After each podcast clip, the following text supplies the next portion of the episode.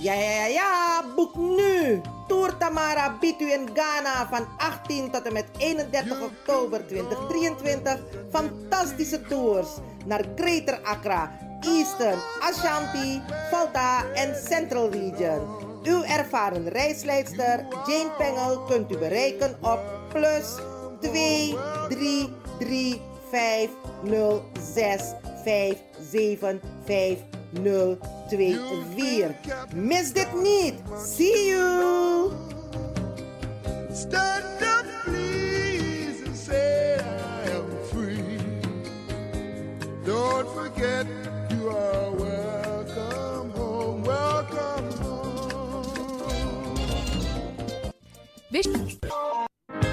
Vereniging De Maneschijn presenteert het Evergreen Concert vrijdag 25 augustus in Wie-Egekerk in Krommehoekstraat 136 1104 Amsterdam Zuidoost. Wij nemen u mee, terug naar de tijd van toen. Kom genieten en luisteren naar de deelnemende artiesten. Glenn Bell, Borger Breveld, van One People, kom hem bewonderen. Glenn Gottfried, Rein Karot, Alfons Wielingen, Delano Weltevreden, John Oldenstam en Heliante Redan. MC Marta Hyde. Voorverkoop van kaarten 25 euro kaarten te verkrijgen bij De Dravers, Eethuis Ricardo, Vivans, Melkroes, Bruintje, Cleone Linger, Sine Berggraaf, Tante Thea, Lilian Deekman, Marta Hyde en Wilgo Blokland. Wij zien elkaar in Wie Eigen Kerkie, Kromme Hoekstraat 136, 1104 KV Amsterdam Zuidoost. Vrijdag 25 augustus. Inloop 7 uur aan van 8 uur tot kwart over 11 s'avonds. In Bankido. De Leon, the power station in Amsterdam. Right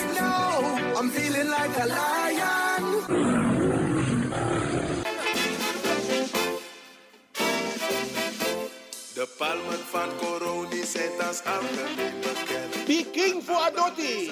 De presteri wants Bigi Bigi para Corona Day. Zondag 20 augustus. Inloop half 4 aanvang 4 uur tot 1 uur s'nachts. Voorprogramma. Toneel van toneelgroep Wasiba Crioro. Onder leiding van Marion Bona. Met het machtige stuk Atori voor Akiri Fodu. Becky, what Efter toneel, alla Condre Prisiri, line-up, Suite 4 uit Su, Kankan 3, Draaistong, Amatare en Corona Band. Voorverkoop van kaarten 20 euro per duurder. Kaarten verkrijgbaar bij Vivant, Café de Dravers, Eethuis Ricardo's, Bruintje, Marion Bona, Dino Burnett, Tori Osso, Boston Catering, Merlin Bossa, Lilian Deekman en alle bandleden. Voor VIP-reservering 06 13 90 1414. Extra attractie, Adidas demonstratie.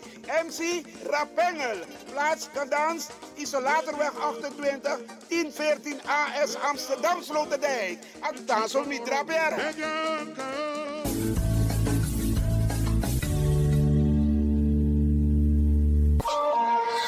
Dit is de Wouders van Amsterdam, Radio de Leon.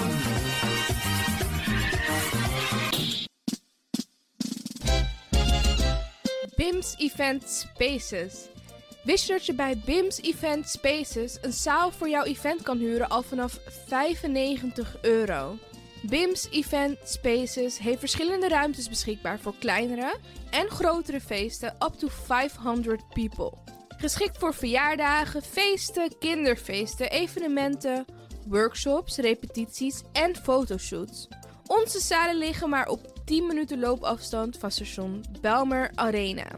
Boek nu. Voor meer info contact BIMS Event Spaces op Facebook, eventspaces.bims op Instagram of neem telefonisch contact met ons op via het volgende nummer 061 295 5673.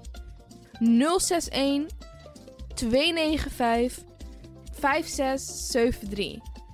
Tot snel.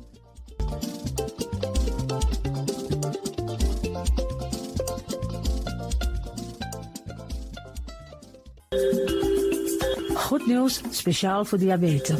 Dankzij de alternatieve behandelmethode tot 40% minder insuline nodig vooral bij diabetes. De soproppencapsule, de bekende insulineachtige plant, in een capsulevorm. Deze soproppencapsule wordt gebruikt bij onder andere verhoogde bloedsuikerspiegelgehalte, cholesterol, bloeddruk en overgewicht. De soproppencapsule werkt bloedzuiverend en tegen gewrichtstoornissen. De voordelen van deze soproppencapsule zijn rijk aan vitamine, energie en het verhoogde weerstand tegen wat heel veel voorkomt bij diabetes. De soproppencapsule is gedoseerd en klaar voor gebruik. Het is vrij van chemische en kleurstoffen. Voor meer informatie kunt u contact opnemen met Sarita Debi Tewari. Telefoonnummer 061 543 0703. 061 543 0703.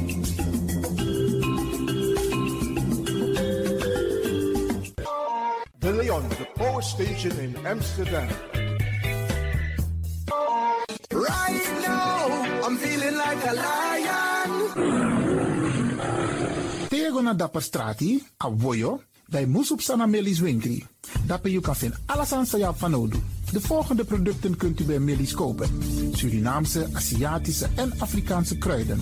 Accolade, Florida water, rooswater, diverse Assange smaken, Afrikaanse kalebassen, bobolo, dat na cassavebrood, groenten uit Afrika en Suriname, verse zuurzak, yamsi, Afrikaanse gember, Chinese taier, we karing kokoyam van Afrika, kokoskronten uit Ghana, ampeng, dat naar groene banaan, uit Afrika, bloeddrukverlagende kruiden zoals white hibiscus, naar red hibiscus, tef, dat nou een natuurproduct voor diabetes en hoge bloeddruk en ook diverse vissoorten zoals bachao en nog veel meer. Kom gewoon even langs Sakona Melis Winkri Tapuna Boyo, Melis Tropical voor African, Asian en Caribische producten. Dappermarkt aan de Dapperstraat 289 in Amsterdam Oost. Telefoonnummer is 064 256 6176 of 065 091 2943. Melis Tropical.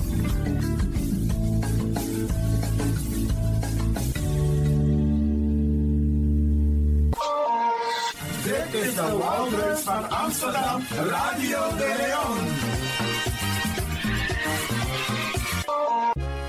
Radio Maar in samenwerking met La Spang presenteert Radio Media Voetbaltoernooi. Zondag 27 augustus 2023. Deelnemers Copa del Media zijn Radio Frimangrong, The Voice, Jamureke, Razo, Mark, De Leon, Bonigrani, Tamara, Hulde, Cariba FM Rotterdam, Standvaste Radio, Poku FM en Kulturu TV. Inloop 12 uur middags aanvang 1 uur tot 12 uur s'nachts.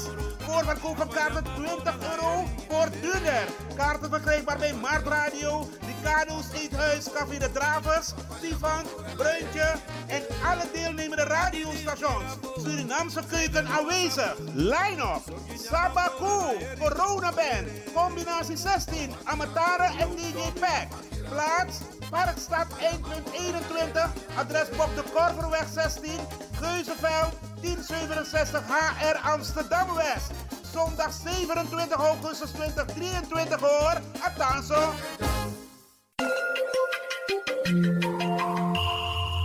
Je luistert naar Caribbean FM, de stem van Caribisch Amsterdam. Via kabel salto.nl en 107.9 FM in de ether.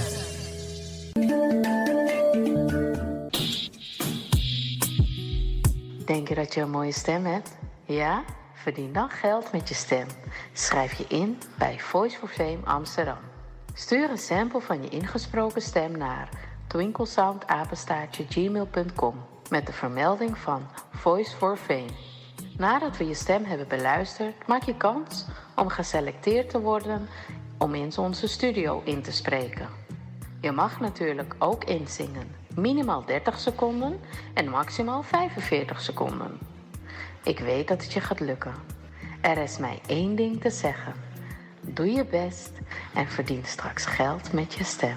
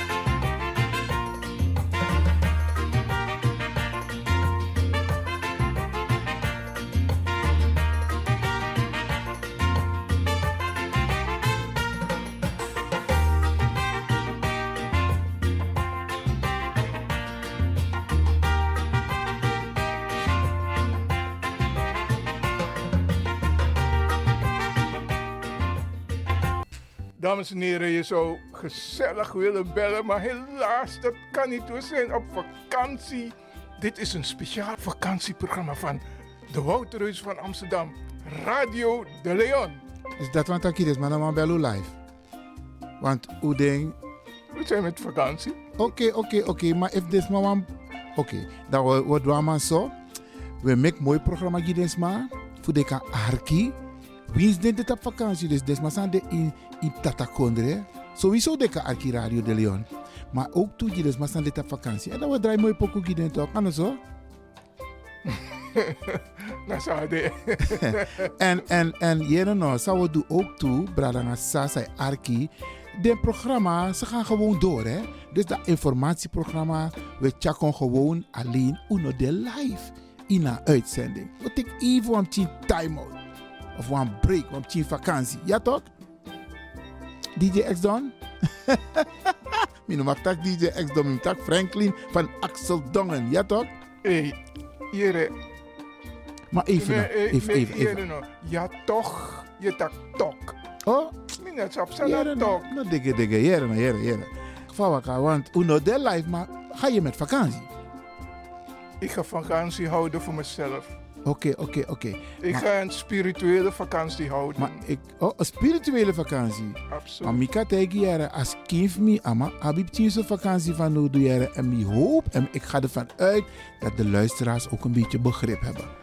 Dus, Natuurlijk hebben ze begrip. Ja, ja, ja. Eigenlijk, ik kan wachten dat, hey, die mensen gaan constant door, maar no attenderen dat we tek pauze. Oké okay dan, Sade. Dan word ik even een lifetime out, maar we zijn wel te beluisteren. Ja, dus omstang Arki a radio, maar we gaan even een time-out nemen. En zo, brada DJ X Don Franklin van Axel Dongen. Omstang Arki a Arki dosu. Sade. Ja, baya. Tore taki. Eh, bala Matio. zo. En, en eigenlijk. En, dan, ja, eh, eh, eigenlijk omus, omus business, maar eigenlijk ook door een mooie vakantie. Want tenanga no, a vakantie no, alweer no, dit is geweldig. Maar laten we ervan uitgaan dat no, no, van is mijn arki alweer mooi tien, zodat ze toch een beetje kunnen genieten van het weer. Ja, toch?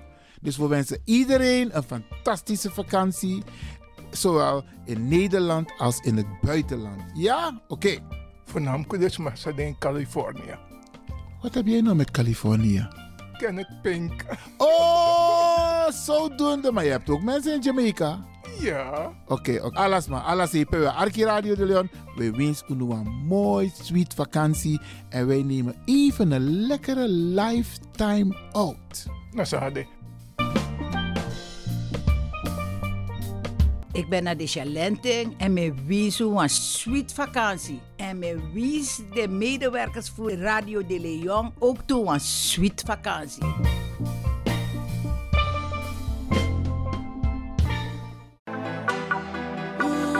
You sabi dat no no de je arki Radio de Leon.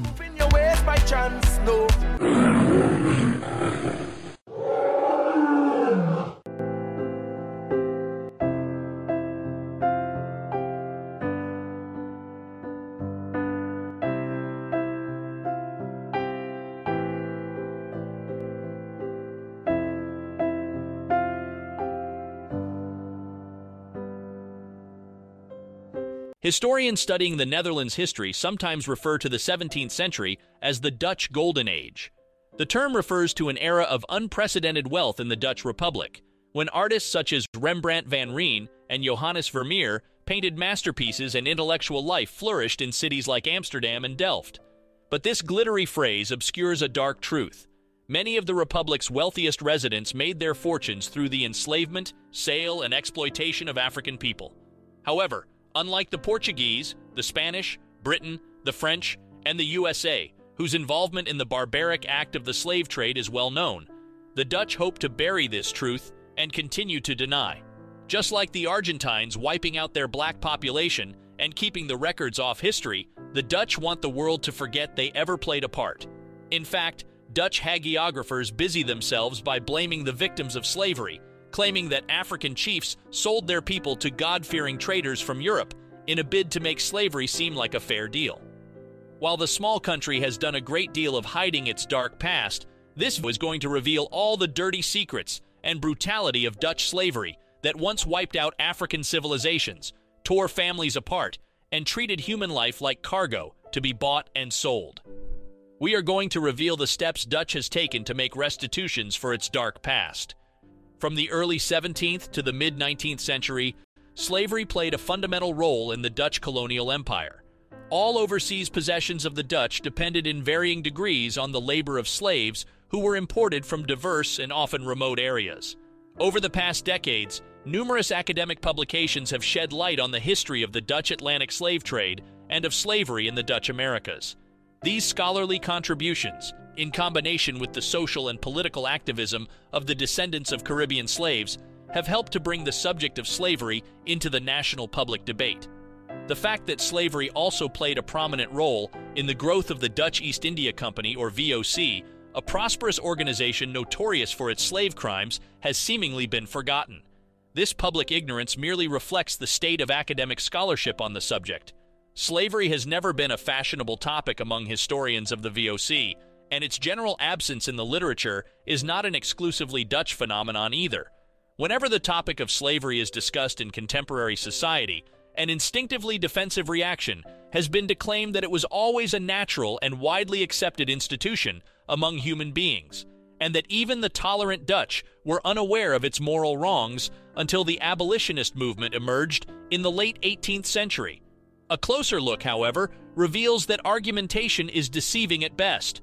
First of all, the early modern Dutch, and with them most other Europeans, no longer deemed it morally acceptable to enslave fellow Europeans. Apparently, slave status was only fitting for people of African or Asian descent. Fortunately, the past cannot be hidden forever, and several exposures to the history of the Dutch role in slavery have brought about several changes the ongoing discussions about an official apology for the Dutch role in slavery, the erection of monuments to commemorate that history, and the inclusion of topics of slavery in the first national history canon are all testimony to this increased attention for a troubled past. In June 2013, the Council of Churches was the first to step up and apologize on the 150th anniversary of the abolition of slavery in the Netherlands. In July 2023, Dutch King Willem Alexander also offered a formal apology for the Netherlands' historic involvement in slavery and the effects that it still has in the present day. This apology came on the 160th anniversary of the legal abolition of slavery in the Netherlands, including its former colonies in the Caribbean. In his speech, Willem Alexander said that Dutch ships transported more than 600,000 individuals out of Africa and across the Atlantic, 75,000 of whom did not survive the journey. The monarch also commissioned independent research into his family's involvement in the slave trade, with results expected in 2026. According to a study published in early 2023, the House of Orange Nassau, the royal house of the Netherlands, made around $600 million in today's money from slavery in the Dutch colonies between 1675 and 1770, including shares in the Dutch East India Company gifted to the family. Willem Alexander's apology comes in the midst of a larger reckoning with the Netherlands' involvement in the slave trade. In 2022, the country's prime minister, Mark Rutte, made a similar apology, acknowledging the Dutch state bears responsibility in the Atlantic slave trade and profited from it. The government also announced a fund of more than $200 million to increase awareness and involvement and follow up regarding the country's legacy of slavery. The Dutch were not only leading participants in the transatlantic slave trade, they were also the cruelest among the slave masters. During the years 1624 to 1763, the Dutch were the most brutal of slave masters. The Dutch slave code was much harsher than the Spanish code. The savagery of the Dutch code is shown by one provision of calculated cruelty the burning alive of mutinous slaves over a slow fire. The Dutch had no institution comparable to the Spanish audiencia, a tribunal that included four judges. The ruthlessness of the Dutch also created a situation that came to a climax in the Berbice slave rebellion. Berbice was a series of Dutch plantations founded in the mid 18th century in what's now Guyana, named for the river along which the plantations were situated. It was also the site of an astonishing slave rebellion in 1763. After enduring the horrors of being captured and surviving the transatlantic crossing, West African slaves brought to Berbice had to toil in the blazing sun for 10 hours a day, six days a week, with maybe a day off at Christmas. Disease was rampant, while whippings and torture, even of children, were commonplace. After a localized insurrection was put down in 1762, resentments boiled over a year later. Rebelling slaves began their attacks on a Sunday morning, while the Dutch were at church. The rebelling slaves were led by a man named Coffage. He envisioned a kind of dual state arrangement. The Dutch would stay on their side of the Berbice River, the now free slaves on the other, and the two sides could even establish trade relations. After over a year of fruitless negotiations with the Dutch, internal divisions, and exhausted spirits, a coup was mounted against the leader, Colfage. In keeping with West African tradition, he would take his own life. Today, a 1763 monument of the slave rebel leader Colfage stands in the Square of the Revolution in the Guyanese capital of Georgetown. The Dutch later interrogated hundreds of the surviving slaves, leaving behind exceedingly rare records that reflect the voices of slaves from over two and a half centuries ago. In all, 124 people were executed. Some of the condemned were to have every bone broken on the rack with an iron bar before dying from either a mercy blow to the heart or a merciless blow to the skull. Others were to be burned at the stake with a regular fire, which took an hour, or with a small fire, where the victim smoldered alive for four hours. Some faced the additional torture of having their flesh ripped with hot pincers. The lucky ones were hanged, their heads staked. Sadly, but not surprisingly, slavery remains a taboo subject in the Netherlands, a country that profited so enormously from it. Like most Europeans, the Dutch enjoy only those aspects of history that celebrate themselves. As such, many Dutch people go through school and life learning absolutely nothing about the vast crime that contributed so much to the wealth they now enjoy. Many Dutch historians go as far as denying that Dutch involvement barely had an impact on the slave trade. To truly understand Dutch influence in the slave trade, we need to go back in time and analyze the transatlantic slave trade that lasted centuries. The Dutch and the transatlantic slave trade. The transatlantic slave trade was a remarkably straightforward and one directional migration, the key component of an ingenious triangular commercial system that has been well documented.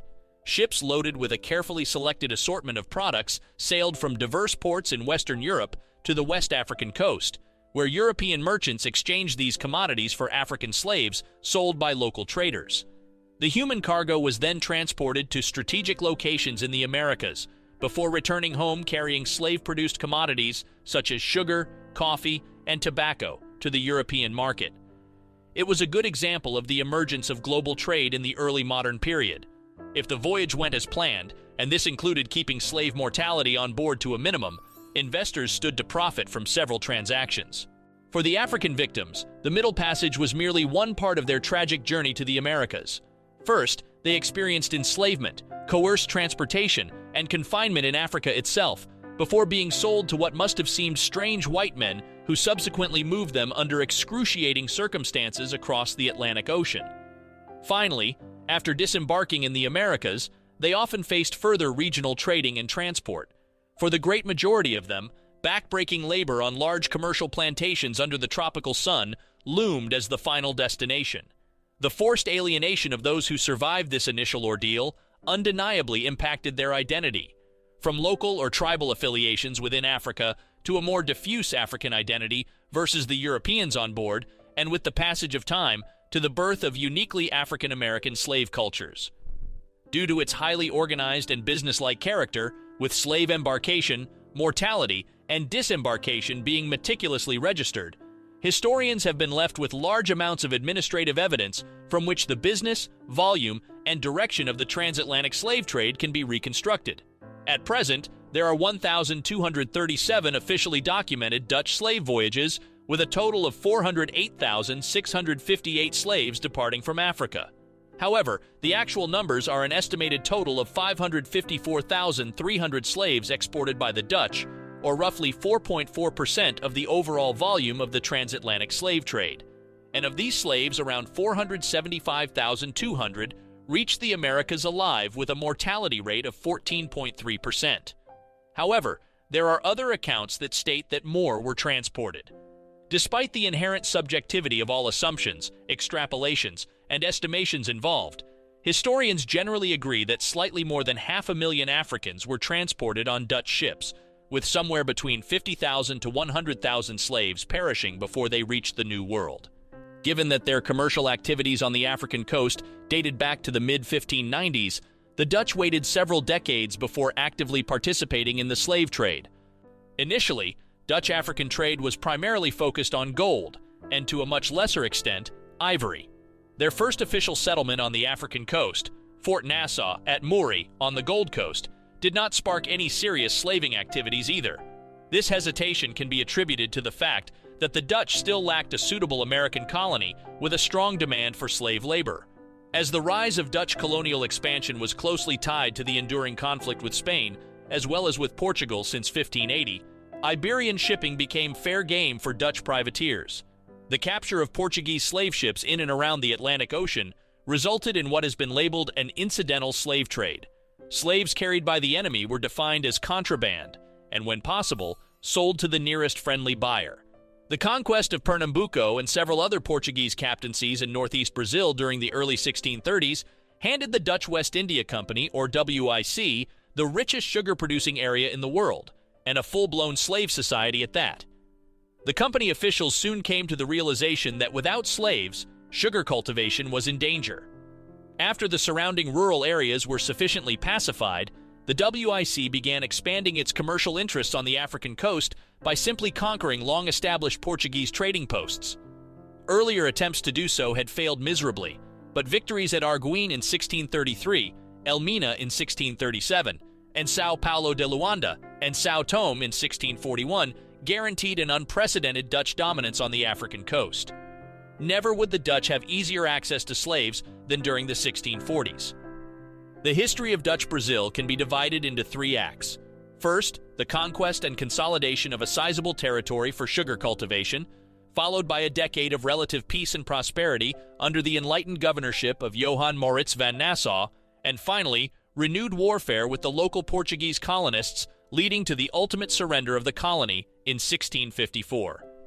During the government of Moritz, thousands of slaves were imported by the WIC, heralding the official involvement by the Dutch in the transatlantic slave trade. At first, these slaves were mainly procured from the Calabar region, which is the Slave Coast, Bight of Benin, and Bight of Biafra, and the region north of the Congo River.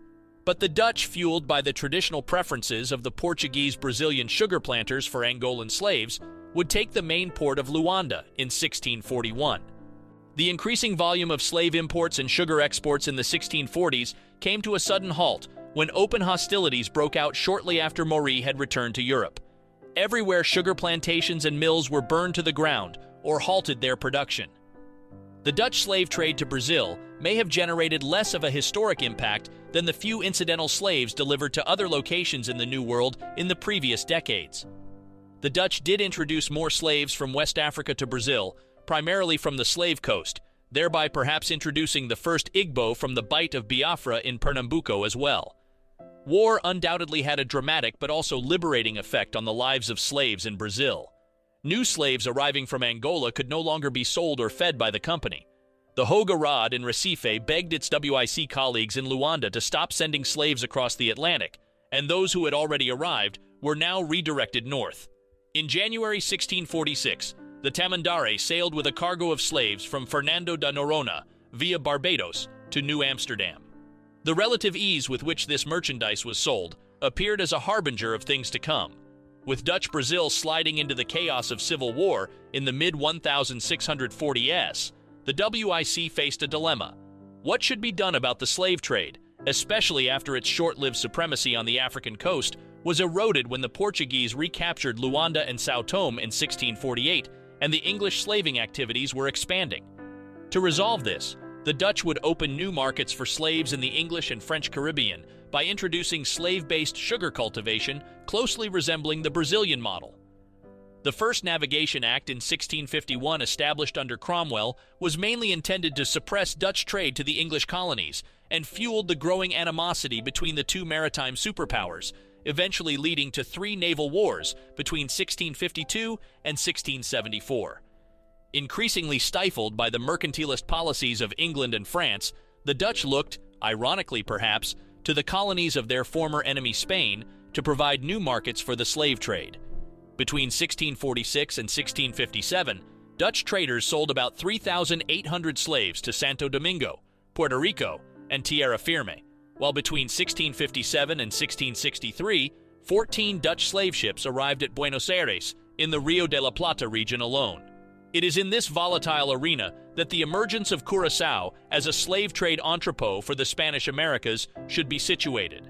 No longer useful as a military base now that the war with Spain had ended and never entirely suited for commercial plantation agriculture, the company was desperately looking for another niche. For the next half century, Curacao would take advantage of the Asiento trade, receiving saltwater slaves from Africa and distributing them to the Spanish Americas according to contracts made in Europe. The Asiento contracts were renewed and reconfigured several times during the second half of the 17th century, thereby consolidating the Dutch position as a major player in the transatlantic slave trade.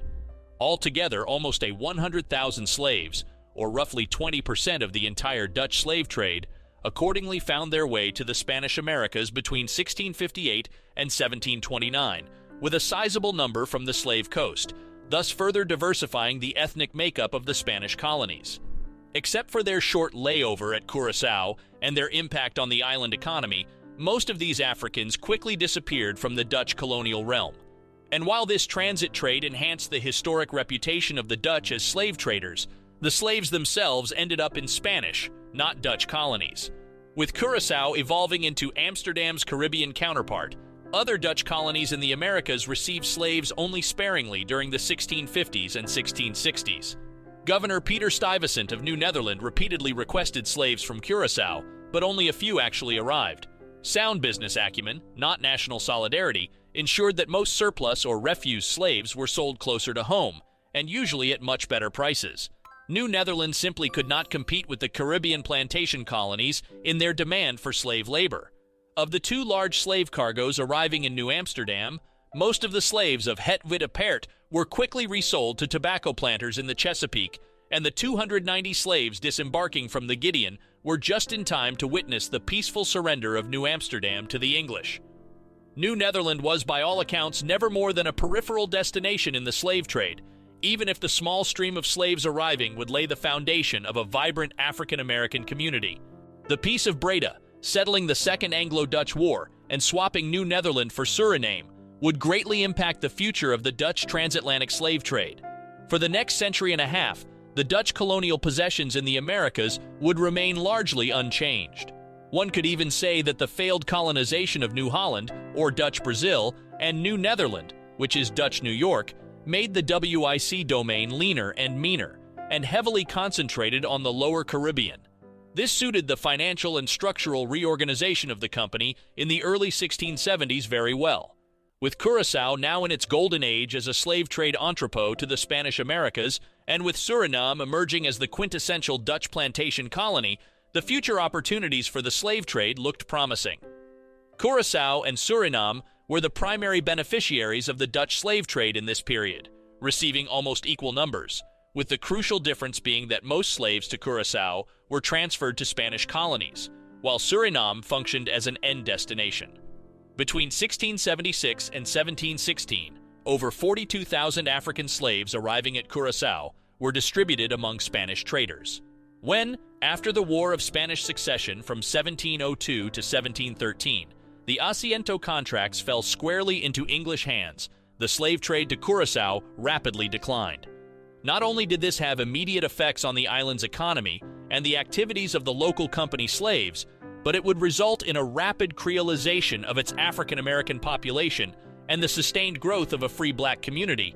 During the 1730s, the WIC relinquished its monopoly on the transatlantic slave trade, leading to the emergence of a large private slave trade and the end of its illegal forerunners, the interlopers. Companies such as the Middelburgsche Commercie Compagnie, or MCC, and the Rotterdam based firm of Rochussen were now mainly responsible for delivering slaves to Suriname and the smaller Dutch plantation colonies on the wild coast like Berbice, Essequibo, and Demerara. As a consequence, the historic connections between Zeeland and the wild coast were rekindled, with almost 80% of the Dutch private slave trade organized by companies from that maritime province. The extent to which this trade expanded dramatically in the mid 18th century, before decreasing just as rapidly during the latter decades, becomes evident due to the state of the Suriname Plantation Society itself, which suffered from a financial crisis and limited profitability, partly related to the continuous resistance of the Maroon communities. It was also due to the general decline of the Dutch Republic, no longer a major player in Europe, with English supremacy in the Fourth Anglo Dutch War confirming the loss of their maritime prowess. The inability of the Dutch to keep pace with economic developments was quickly answered by increased British and U.S. slave trading activities. The U.S. and English would take over with a total of 7,011 slaves arriving in Suriname on U.S. ships during the 1780s and 1790s, with the British focusing predominantly on Essequibo and Demerara, especially after occupying these colonies in 1795. The colonies were shortly returned to the Dutch during the era of the Batavian Republic from 1795 to 1805, much to the chagrin of even the Dutch planters. A total of six Dutch slave voyages in 1802 to 1803 delivered an estimated 1,287 slaves to Suriname. More than six decades later, slavery would be abolished by the Dutch. While the Netherlands marked formally abolished slavery in 1863, it took another 10 years before the slaves began to enjoy their freedom. Slavery would continue for another decade, as many enslaved people were forced to work on plantations to limit financial losses for the owners. Therefore, many descendants of the slaves consider 1873, not 1863, as the date of abolition. In contrast, England proclaimed abolition in 1834, France in 1848, and the USA in 1865. So, the Netherlands was one of the last countries to abolish the abhorrent crime. Students of history will also remember that in Africa, the Dutch were also the last to decolonize in South Africa. The Dutch king making a shocking apology for Dutch participation in the barbaric slave trade, and other acts to make slavery well known to the Dutch, come in response to critics pushing for the Netherlands to speak up about its part in the brutal history of slavery rather than hide from the truth. Hopefully, the Portuguese, the Spanish, Belgium, the USA, the French, and Britain would follow suit and make restitutions for centuries of slavery and poverty inflicted on the African communities within their countries and on the African continent. As always, don't forget to like the video, subscribe to our channel, and share our videos to let more people know the truth about blacks and to hear their own part of the narratives.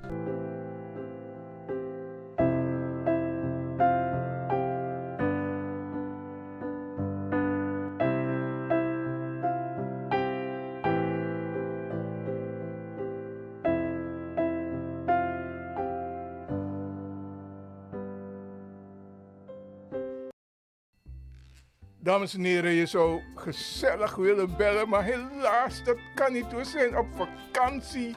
Dit is een speciaal vakantieprogramma van de Wouterhuis van Amsterdam, Radio de Leon. Is dat wat ik is, maar dan bellen live. Want hoe ding... We zijn met vakantie. Oké, oké, oké, maar if dit maar Oké, dan doen we zo. We maken mooi programma gids maar. Voor de arki.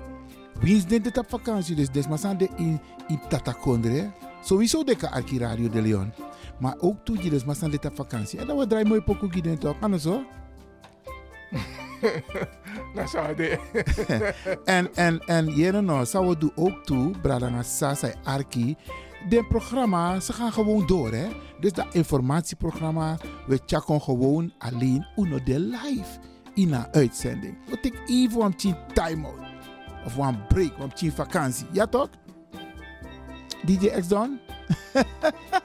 Mijn noem tak DJ X Don, mijn tak Franklin van Axel Dongen, ja toch? Hé, hey, Maar even, me, even, me, even, even. No. Ja toch, je tak tok. Oh? Mijn net op zijn tok. Nou, dikke, dikke, jere, nou, jere, jere. Vawaka, want uno de life, maar ga je met vakantie? Ik ga vakantie houden voor mezelf. Oké, oké, oké. Ik Maar- ga een spirituele vakantie houden. Maar ik, oh, een spirituele vakantie. Absoluut. Maar Mika tegen jaren, als kind me, ama, abib tien vakantie van doe jaren. En ik hoop, en ik ga ervan uit, dat de luisteraars ook een beetje begrip hebben. Dus, Natuurlijk hebben ze begrip. Ja, ja, ja. En, eigenlijk, daar ben ik aan wachten. Dat, hey, die mensen gaan constant door. Maar nou, attend door dat we tek pauze. Oké dan, Sade. Dan word ik even een lifetime out, maar we zijn wel te beluisteren. Ja, dus omstang Arki a radio, maar we gaan even een time-out nemen. En zo, brada DJ X Don Franklin van Axel Dongen. Omta Arki, a Arki dosu. Sade. Ja, baya, to retaki. Eh, balamatio. Zo. En, en eigenlijk... En- weer dan, Ja, eh, eh, eigenlijk omus omus business, maar eigenlijk ook door een mooie vakantie. Want tenanga no, a vakantie no, alweer no, dit is geweldig, maar laten we ervan uitgaan dat no no, van is mijn arki alweer mooi tien, zodat ze toch een beetje kunnen genieten van het weer. Ja toch? Dus we wensen iedereen een fantastische vakantie, zowel in Nederland als in het buitenland. Ja? Oké. Voornamelijk dus ze in Californië. Wat heb jij nou met Californië? Kenneth Pink. Oh, zodoende. Maar je hebt ook mensen in Jamaica. Ja. Oké, oké. alles maar. Alles Arki Radio de Leon. We wensen u een mooi, sweet vakantie. En wij nemen even een lekkere lifetime out. Nou, hadden. Ik ben naar de Chalenting en me wies een sweet vakantie. En me wies de medewerkers voor Radio de Leon ook toe een sweet vakantie. hoe daar mensen heeft geroofd. En wij kennen hem als held. Van Vught maakt, en dat wil ik ook hier doen, Europa groter. Namelijk ook haalt de koloniale tijd erbij. Al de landen die we inderdaad hebben bezet. Hè, de grootste moslimland ter wereld. We hadden 35 miljoen moslims die onder Nederland vielen. Dat waren de Indonesiërs van vroeger. We hebben daar iets van 6000 kerken geplaatst. Nu hebben wij 500 moskeeën. We piepen allemaal. We hebben destijds echt niet gevraagd of het schikte dat we een kerk konden bouwen.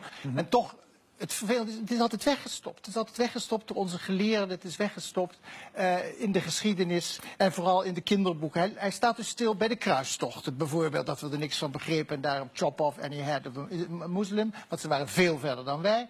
De kaapvaart, de zeeroverij, de specerijenhandel, de opiumhandel. Allemaal monopolies van de staat, de- van de VOC en later notabene van de staat Nederland. Nederland heeft, heeft een zeer slechte naam als allervreedste natie ter wereld. Hij zegt, pas op wat we doen, want we zullen later dat bloed wat wij nu vergieten over onze hoofden uitgekeerd krijgen. Een uitspraak uit de 17e eeuw. Die juwelen zijn gestolen, die kapitalen zijn geroofd. Uw welvaart is diefstal en uw batig slot is een boom die zijn wortels heeft in een moeras van ongerechtigheid. En alle modernisering van de 19e eeuw, de kanalen, de bruggen waar we nu over rijden, zijn betaald met geld uit de koloniën.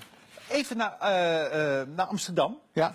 Er zijn nog zoveel, als je je ogen maar open ja, hebt en als dat je is- maar weet waar je kijken Ja. moet, dan zie je nog zoveel moment, monumenten eigenlijk die als monument bedoeld zijn, die ons herinneren aan de gruwelen, de Dat tijden die jij nu schetst. Als je door de stad fietst, dan zie je de hele koloniale tijd overal. Ik zal het als explicateur. Het zijn allemaal gegevens uit het boek van Ewald van Vught. Ga jij commentaar Opstaan. geven? Alle zinnen daaruit, die pik ik nu eventjes van. Oké, daar gaan we. Het begon natuurlijk met de schepen, hè? die fantastische grote schepen waar de Aziatische prauwen naast verschrompelden. Als je dat zag. En we hadden die schepen dat een grote boom. Hier, Jan Pieterszoon Koen, die zit in de beurs ingemetseld. En hier, het scheepvaarthuis zit hij ook met zijn kop. En in Hoorn, dat was een bloedjas van de bovenste orde. Die heeft de hele bevolking van de Banda-eilanden uitgemoord. Om het monopolie op de nootmuskaat te behouden. En het wordt heel spannend, want waar gaan wij nu heen? Hier! Dat is het eh, gebouw van de Nederlandse Handelmaatschappij. Thans de Basel van Stadsarchief. De Basel is de bouwer. En daar zie je drie toeristen helemaal bovenaan als je uit lijn 24 stapt of lijn 16. Kijk eens naar boven. Daar zie je ze weer. Koen Daandels van Heut. Die Daandels die heeft de postweg aangelegd in Java. En dat was een weg waar de inheemse bevolking niet over mocht lopen. Eh 12.000 dwangarbeiders stierven daaraan. Eh, en dan hebben we Van Natuurlijk. De meest geprezen generaal, maar ook de meest ver, veraf, de- ver- ver- ja, verachte. Want hij vernietigde routinematig honderden dorpen en inheemse dynastieën. En daar onderaan, bij de entree van de Nederlandse Handelsmaatschappij, de opvolger van de Verenigde Indische Compagnie, zie je links. Dat is, dat is Azië. Hè? Niet van onderdanigheid, passiviteit, handen gesloten, ogen dicht. En rechts Europa, open ogen, handen ontvankelijk. Allemaal neergewetst. En wat zien we hier? Eens even kijken. Ja, daar zien we mijn jeugdheld Michiel Adriaanszoon de Ruiter. Ja, ik heet niet voor niets Adriaan. Die heeft de slavernij helpen bevorderen. En Piet Hein, Piet Hein, zijn daden bij de groot. Eh, hij heeft gewonnen de Zilvervloot. Die mag het nu als een tunnel doen. Maar er is ook een prachtig beeld van hem in Delfshaven. Die Piet Hein, die was natuurlijk niet alleen een fantastische zeerover... die ons er bovenop geholpen heeft tegen de Spanjaarden. Maar die was, heeft ook de slavenhandel bewoord. En hier, de scheepsjongens van Bontekoe. Eh, helden uit het kinderboek van Johan Fabrice. Die bontekoe, dat was een mensenrover in China. Er wordt op de dag van vandaag in Macau en in Taiwan oh, wordt dat herdacht dat bontekoe daar mensen heeft geroofd. En wij kennen hem als held. Dat zien we hier. Dus even kijken. Ah, negen hoofden op een slavenhuis aan de Herengracht. En hier het teken van de West-Indische Compagnie, de grote slavenhandelaren. Dat teken werd gebrand in de huid van de slaven. Dat is het hakenkruis voor de slaven. En wij kijken er trots op. En hier hebben we onze Multatuli, de man die de slavernij in de kolonie Nederlands-Indië aan het licht heeft gebracht. De helft van de bevolking van Batavia leefde in gedwongen slavernij. En hier het standbeeld van de slaven, dat gaat dan over de slaven in, in Suriname en in de Cariben. En dat is een beeld dat uiteindelijk dus moet eren de, de, de vrije Surinamers en een zwarte bladzij herinnert, uh, aan herinnert aan een zwarte bladzij in onze geschiedenis. Tjoef! Dank Adriaan. Ja. Goed gedaan, goed gedaan.